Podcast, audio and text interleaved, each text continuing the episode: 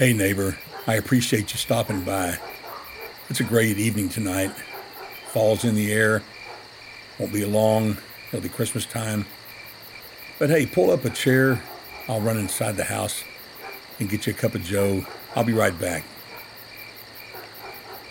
Have you ever been lost? I mean, really lost?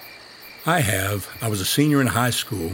When I found out my father was planning an overnight fishing trip to the Brazos River, I asked him if I could go with him and bring a friend. He said sure. My dad, my good friend Jeff, and I climbed in the single cab 1965 Ford F 100 pickup truck named Old Yeller and took off for the 96 mile drive to Route 16 Bridge Road, just below the dam of Possum Kingdom Lake. My dad named the truck Old Yeller because the old Ford truck was banana yellow with a large chrome basset hound hood ornament molded in the squatting position bolted to the front of the hood.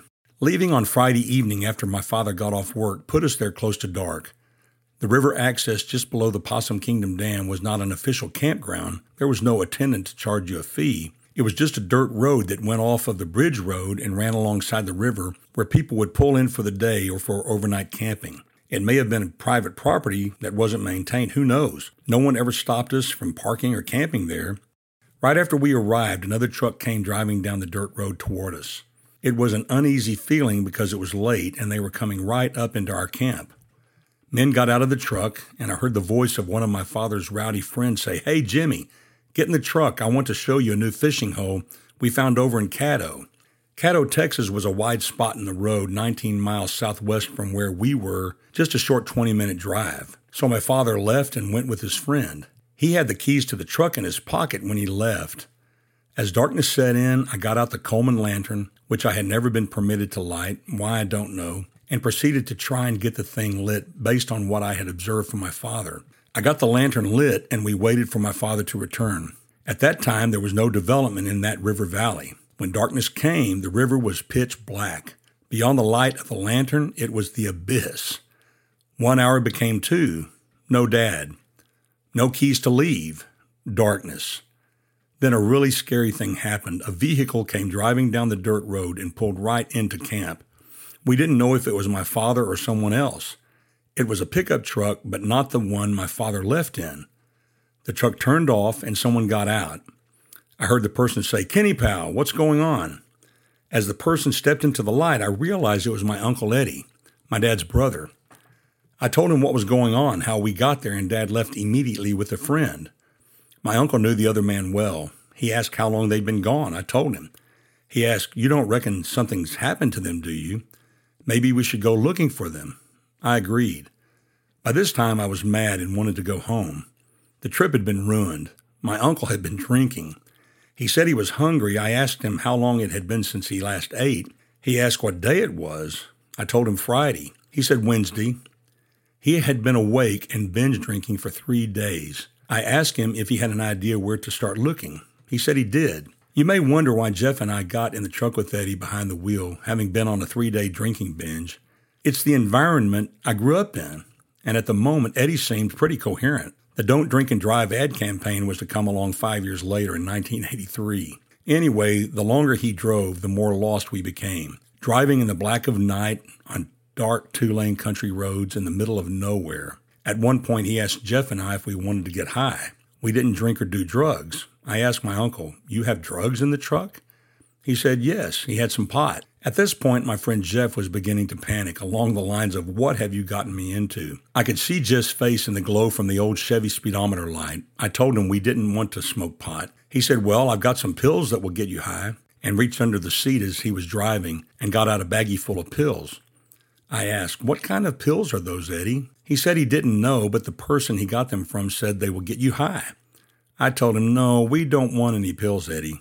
By this time, we were so lost. No home lights in the countryside, no lights at all, just country in the two lane, no shoulder road. At that point, I told Eddie I think he needed to let me drive. We were lost and he was in no shape to get us back to civilization. So I took over driving, trying to head back in the direction we came. All of a sudden, there was a brilliant orange orb of light blasting me in the face, reflecting off a large chrome framed RV hauling type driver's side mirror. I had never seen anything like it. It was the type of orbing light you hear people encounter when being pursued by a UFO. I said, What in the world is that? By this time, Eddie was passed out with his head slumped over. He raised his head, looked out my window at the mirror, and said, It was a cop.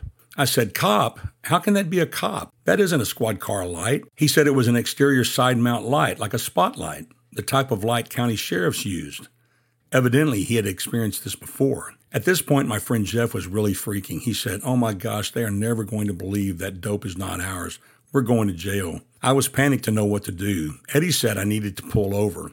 I decided I would pull over, jump out of the truck, and head off the sheriff from coming up to the cab of the truck, or so I thought. I stopped the truck there on the no shoulder two lane country road, jumped out of the truck, and intercepted the officer just as he made it to the front of his car. I asked him, Is there a problem, officer? He said, Yes, there is. I asked him what was wrong. He said, You have a tail light out. I told the officer I was not aware of that and that I would get it fixed. He asked me, Is this your truck? I told him, No, sir. He then asked, Well, whose truck is it? Uh oh. I told him, My uncle's. He asked, Where's your uncle? I told him, In the truck.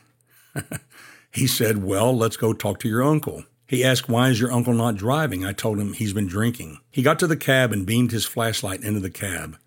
As the light hit my Uncle Eddie, he snapped to attention and looked straight into the light and became very lucid. He said, Evening, officer. The officer asked him, Is this your truck? Eddie said, Yes, sir. The officer asked him, Why aren't you driving? Eddie told him, Because I've been drinking and thought it would be best that the boy drive. The officer commended him for making a wise choice. He asked Eddie if he was aware that he had a tail light out. Eddie said no. The cop told him he needed to get it fixed. Eddie said he would. The cop let us off with a warning and didn't search the truck. As he finished, I asked the police officer how to get back to Texas 16 Bridge. Then we finally made it back to camp. What a mess. What a nightmare. Lost in a quagmire of an evening, not of my creation. But there I was in it and desperately trying to get out of it. Hopefully, friend, you have never encountered a crazy event like this in your life, but have you ever been really lost? In Luke chapter 15, Dr. Luke records three of Jesus' stories which paint the picture of the celebratory nature of God's acts of redemption when what was lost becomes found. He talked about the lost sheep, the lost coin, and the lost son. In the parable of the lost son, Jesus talks about a lost condition beyond the physical realm. It is the condition when a person loses themselves. There in Luke chapter 15, starting in verse 11, he said, A man had two sons. The younger of them said to his father, Father, give me the share of the estate I have coming to me. So he distributed the assets to them. Not many days later, the younger son gathered together all he had and traveled to a distant country where he squandered his estate in foolish living. After he had spent everything, a severe famine struck that country, and he had nothing. Then he went to work for one of the citizens of that country, who sent him into the fields to feed pigs. He longed to eat his fill from the pods that the pigs were eating, but no one would give him anything. When he came to his senses, he said, How many of my father's hired workers have more than enough food, and here I am dying of hunger? I'll get up, go to my father, and say to him, Father, I have sinned against heaven and in your sight. I'm no longer worthy to be called your son. Make me like one of your hired workers.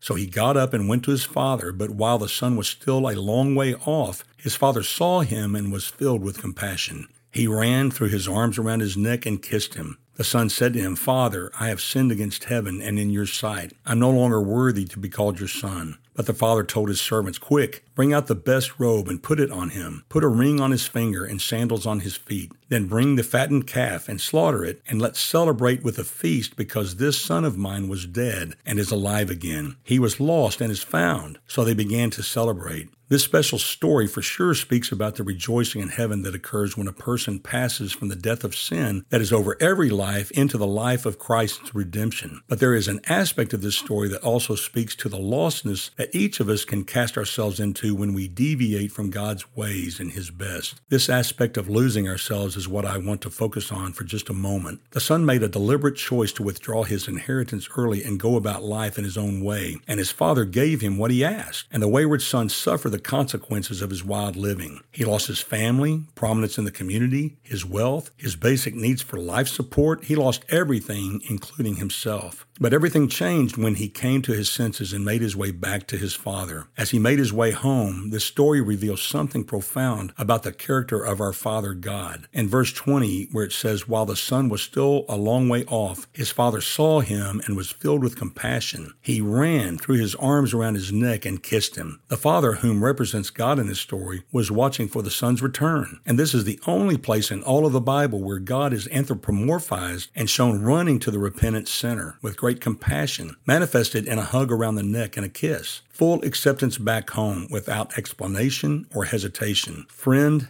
as humans, we blow it sometimes, and sometimes we blow it big. And sometimes the bad mistakes take on a life of its own, and we end up in even more severe life circumstances that spiral out of our control. The great news today is that when, by the grace of God, we come to our senses, God, unlike most of us humans, is ready to receive us back into close fellowship with Him without explanation or hesitation. I do not agree with people who hold themselves in high regard as an expert in Christian crisis intervention who demand the prodigal to confess confess and remunerate every wrong done in order to know and experience the full forgiveness of our Father God. It's not biblical and it's not healthy. Yes, the Bible does tell us to confess your sins to one another and pray for one another so that you may be healed. And setting relationships straight is healthy, but what does God require? The repentant son shows us, Father, I have sinned against heaven and in your sight. I'm no longer worthy to be called your son. He acknowledged his sin was global and known, and he humbled himself before his Father, no longer demanding his rights, but asking for mercy. Friend, our waywardness always carries with it a price tag, and sometimes the price tag for the sin is great. Sometimes our actions bear the consequences of permanent damage in this life. But for the truly repentant child of God, the consequences are never permanent with our loving Father. God tells us in 1 John 1 9 that if we confess our sins, he is faithful and righteous to forgive us our sins and to cleanse cleanses from all unrighteousness. My Uncle Eddie was a prodigal who came home to Jesus at the end of his life. Before surgery to remove a cluster of malignant tumors that had metastasized from his lung cancer, I talked to Eddie about his salvation experience I knew he had had as a teenage boy. He affirmed his salvation and repented of his long walk into wayward living. I was the officiating minister for his funeral, and I was able to share Eddie's story of repentance and redemption with his rowdy friends. So, dear friend, if you've blown it, I encourage you to go back home and enjoy the celebration that is waiting. Accept the forgiveness. Embrace the consequences as they are and get on with serving God and loving the life He's given you. And with that, I bid you peace.